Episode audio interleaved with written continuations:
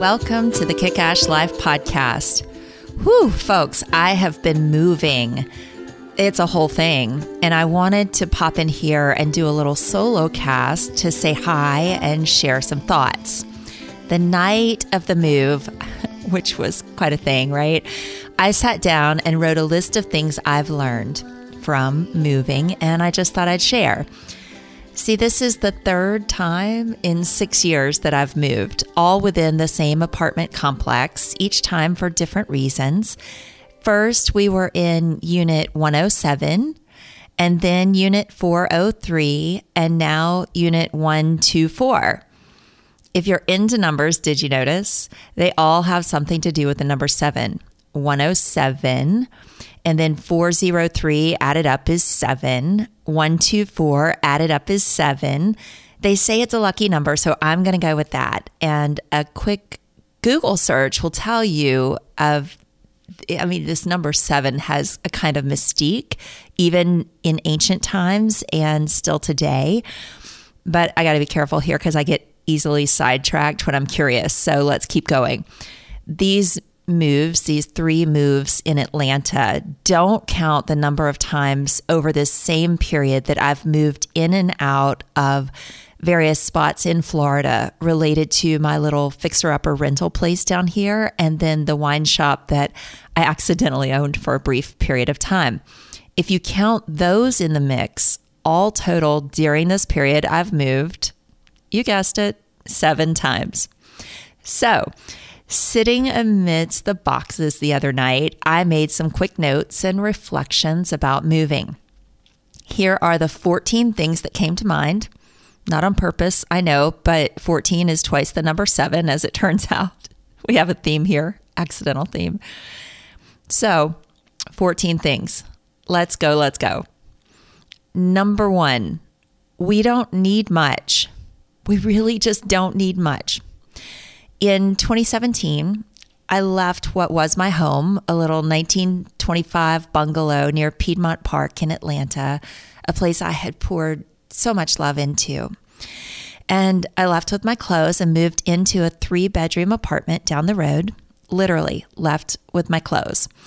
And at that time, I will confess, I had a shopping habit. So when I say I left with my clothes, I left with a lot of boxes of clothes. This shopping habit was the kind where you spend money to try to fill the emptiness inside. Have you ever been there? Turns out, newsflash, no amount of designer clothes and shoes can fix the emptiness. But thank goodness for the ridiculous piles of clothes that I had accumulated, because I was able to sell them to cover the most basic expenses and some cheap furniture. Because at the time, my income was, quote, marital property that was tied up in court. Not bitter, just facts, y'all. That's how our system works. And it was tough. And there's nothing easy about that process, and a lot that still makes no sense to me. Because there I was, I was a corner office partner at a major law firm, yet I couldn't access the money to pay basic bills because of the positions taken in court. And there was this one time my power was shut off.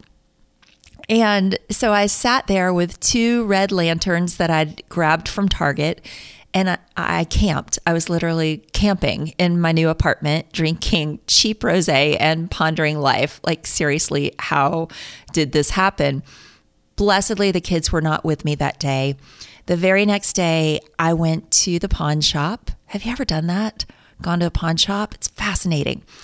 And I sold the last pieces of my jewelry for cash, which I took directly to the power company. I stood in line with my little bag of cash and paid, got the power turned back on.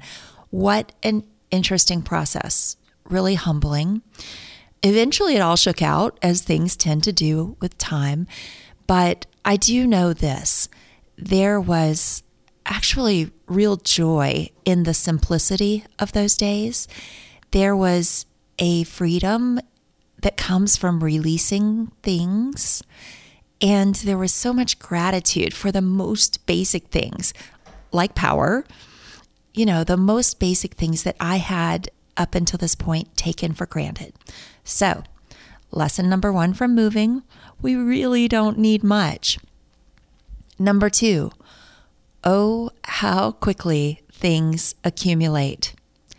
Three and a half years later, after the marital home sold, I was able to buy a little fixer-upper at the beach. And I was leaving the law firm, and so at that time I needed to downsize. The kids and I moved into a smaller apartment on the fourth floor of the same building in Atlanta, and we called it our, quote, penthouse, but let me tell you, that was a wild exaggeration, okay? It was fun, though, because we knew the trade-off was beach time. In that three and a half years, when I thought we were living pretty simply, we accumulated a lot of stuff. Now, if you've ever had young kids, you know that stuff just kind of finds its way to you, but I can't blame it on the kids. Nope, I... Two, bought a lot of unnecessary stuff. I did. Like, why? And I had to take a hard look at myself as we moved from Unit one oh seven to Unit four oh three and and and really look at the purchasing that I had done when I thought I was living simply. And there's still a storage unit that needs to be emptied. I mean, geez, why? And as we moved this week from the fourth floor back down to the first floor, I was happy to note that we have a lot less stuff this time. But still, okay, here's one thing. Why, why, why, why do we have so many pillows? And like, none of these pillows is great, really. So anyway, I'm reminded to clear things out regularly that are excessive or broken or unused or unread. We all have heard about Marie Kondo, right? She spoke to me with her question, does it spark joy? If not, thank it for its service and release it. So yeah, lesson number two was, oh, how quickly things can accumulate if we don't release them. Number three, on a related note, pare down your wardrobe to items that are useful and that make you feel amazing. The rest can just go. When there's space in your closet, you can actually see the things you have and appreciate them.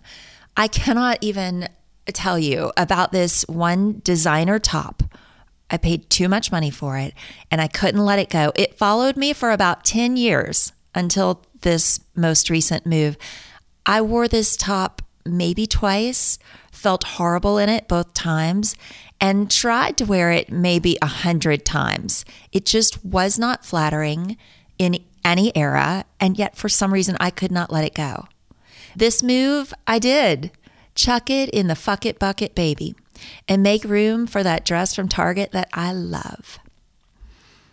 Number four, once something enters your home, it is hard to get rid of, for real, because memories attach or wishes or aspirations. So be really damn careful what you bring home. Stuff, dogs, humans, just saying.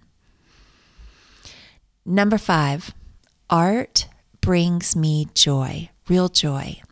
It's the story behind it, the emotion, the mood it evokes, and of the things I've purchased. Never have I ever regretted money that I spent on art. So I'm curious, you know, I'd love to know what purchases bring you joy. It's so individual, right? But art brings me joy. Number six, I set the tone for my home. Let me explain what I mean. I have a need to settle in quickly. So before anything, and particularly in this latest place, I sage the place to clear negative or stale energy, and I spray Florida water. Do you know about Florida water? It is um, used for calling in protection and positive energy and creativity. Some friends recently told me about it. I do love a ritual for clearing a space. I will call it this, okay? My grandmother, Lily Bell, used to say in a deep Southern drawl, it's my ritual, my ritual, okay? Never will the word ritual ever be the same for me. It always makes me think of her. And I say prayers the entire time. I call in what I desire. Try it, all right? Because I learned the hard way. In Unit four oh three, the move was complete chaos. Everything about those two years in that space was cramped and painful, and there was negative energy that no matter what I did, no matter what amount of sage and Florida water were spread around the place, okay, call me crazy, but it's just my thing. There was a negative energy that I just never could shake. And I think it had a lot to do with the energy with which I entered the space. It was a feeling of needing to downsize, of coming from a place of lack and scarcity and fear about the changes I was making in my life. Moving into one twenty-four just a few days ago feels expansive. It feels just right. Indeed, more than I ever could have dreamed of when I signed up for this place, because I signed up for this based solely on the fact that there's a small gated courtyard for the dogs. I really didn't look or pay attention to anything else about the unit. I just knew that no longer would I be walking two rather large dogs from a fourth floor apartment multiple times a day. That was it. So I set the tone for my home.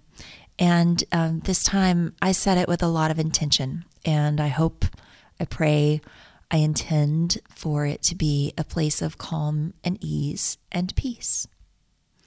Number seven, energy matters. It's related, right? Energy matters. It's not just the energy with which I entered this place, but also the energy of my neighbors. In Unit one oh seven, the first place, I was surrounded just by happenstance, right? By single women who were healing from broken marriages and difficult partings.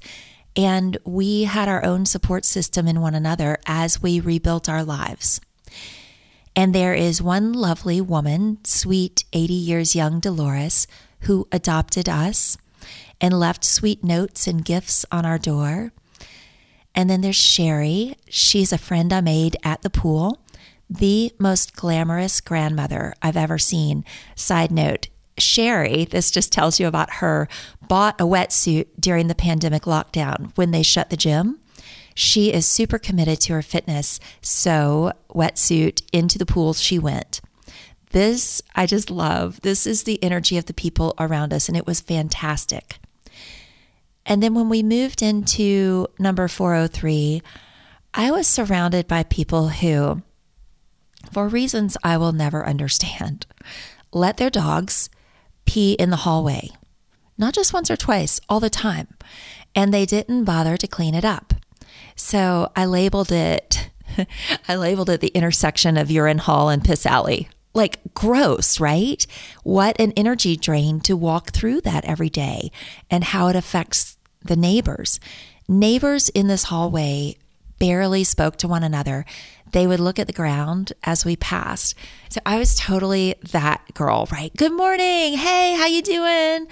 And they would literally look at me like I was nuts, mumble, and look at the floor. I found myself shaking it off a lot. But just a few days ago, back down on the first floor, my first day in one twenty-four, so many people dropped by to say hi. A lot of my first floor friends and a couple from the second floor.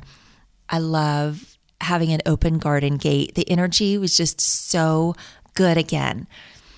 So all I'm saying is that energy matters. And it can be entirely too easy to pick up the energy of folks around us. And being aware of how that energy affects us is really key.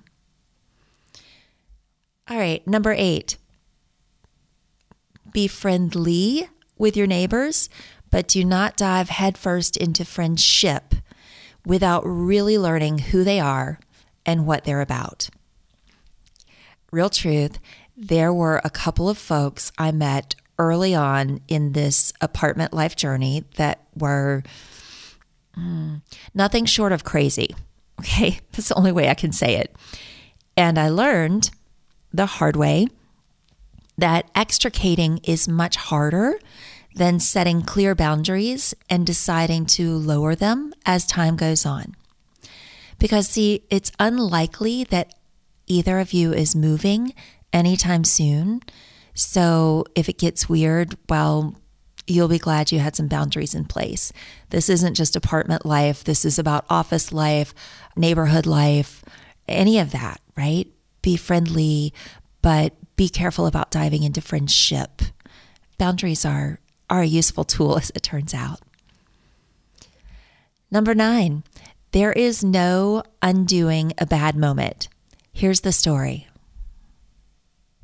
A friend of the family thought it would be fun to take my daughter, Mackenzie, who was thirteen, to the Humane Society on a Friday afternoon. And um, yeah, we're no longer friends.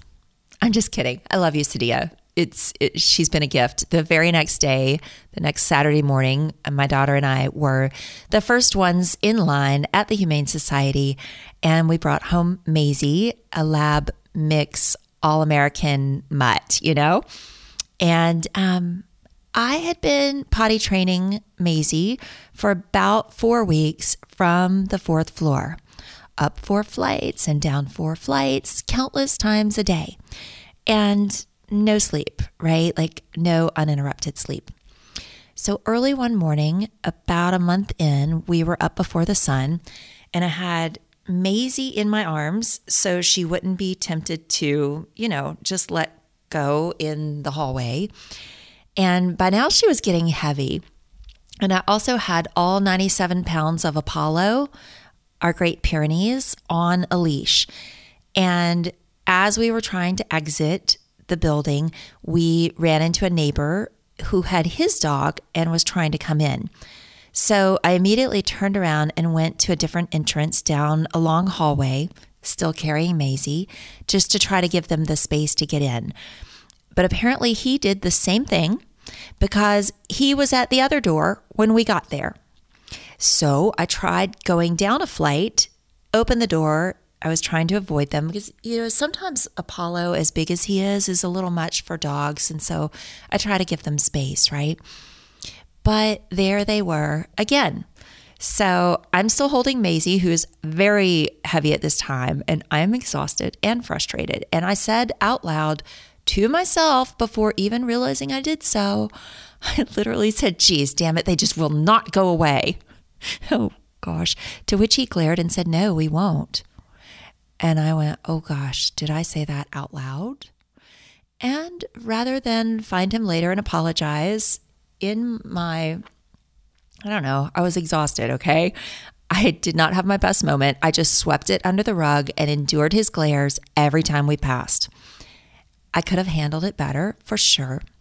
Except now, now that we moved back downstairs, we are two doors down from this gentleman and his wife. And I'm told that they're quite lovely, but yeah, it's too late to apologize. You know that song? Um, it's like One Republic and Timberland version. It's too late to apologize. Yeah, that's me. It happened. I didn't show up as my best self, and I've got to live with it. Maybe there will be an opportunity for repair, for healing. It's okay if it doesn't, right? Make peace with it. But it's a reminder to me that there is really no undoing a bad moment. There's not. Number ten, gratitude matters. I have literally cried tears of joy and disbelief for the unexpected surprises I keep finding in this new place. Like it was literally made for my little family. I, I told a friend, like, I'm totally Goldilocks here. The first apartment was too big. The second was too small. And this one feels just right. Side note, I thought apartment living was a temporary stop. Six years later, I'm still here. And maybe one day I'll unpack on the podcast all the things I've learned from living in an apartment complex, something that I thought was over after school. But for now, just know that I'm grateful, so grateful for this experience, this home, this gift of a place, and the people I've met along the way. Gratitude really, it may sound trite, right? Gratitude is such a practice these days, but it really does shape our view of the world and the spaces we're in. All right, number eleven, don't sweat the small stuff.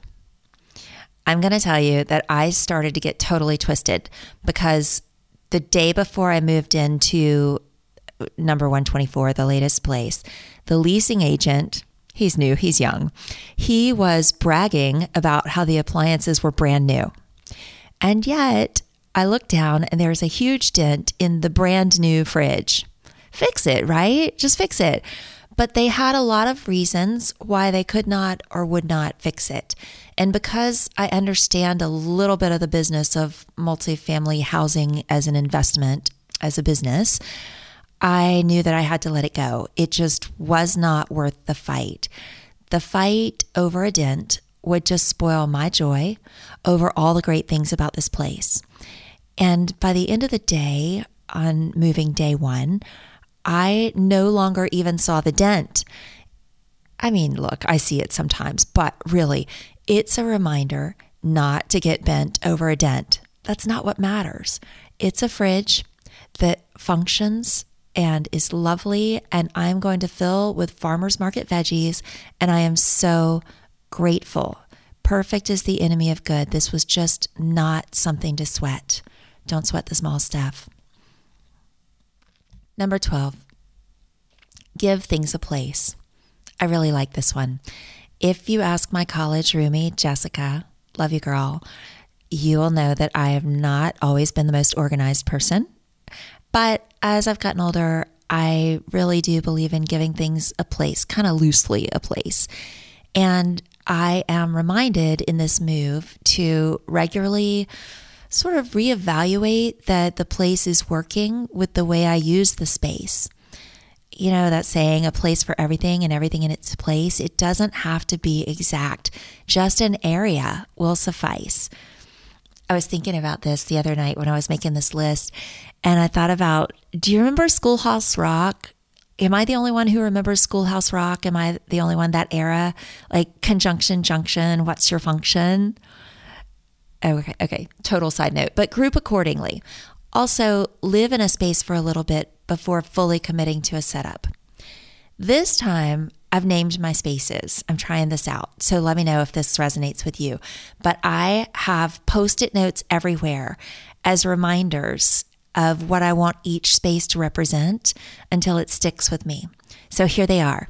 Share with me yours if something like triggers something in you, okay? Well-being. That's my kitchen. Cozy, that's the living room. Professional, that's the dining room that I've turned into an office because who eats in the dining room anymore? Calm, that's my bedroom. Create, that's the white lacquered desk in my bedroom. I love that desk. And it's a space that I, I do. I create and I journal and I send thank you notes and a lot of love from that desk. So create. Joy, that's the kids' room, obviously, right? Joy. They are my joy. Friendship. That's the patio. I hope that you'll come visit me and have a glass of Prosecco on the patio and watch the sunset. Let's watch the world go by. Friendship. Play. That's the courtyard for the dogs. Ease. That's my closet and bathroom cabinets. I want there to be ease there. Systems. That's the entrance hallway. And wholehearted. That's the post-it on the front door, a reminder of how I want to approach the world, wholehearted. I want to stay in these energies and then add prayer and faith and hope and laughter. There's a place for all of those all around. Give things a place. Number thirteen, moving is a great time to set new habits or restart old habits that once served me that somehow got lost in the shuffle. Like this is a complete shutdown restart. It's a reboot, baby. Remember who you are. Over the past couple of years, I lost sight of some of the basic habits that were so healing and so healthy for me. And they're coming back. A move will definitely shake things back into place if you let it. All right, number fourteen, last one. There is a hierarchy in moving crews. These guys, respect it, respect them. This work, as I watched them, it, this work is backbreaking.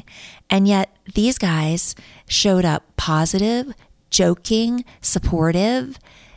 These guys, they saw the worst in me.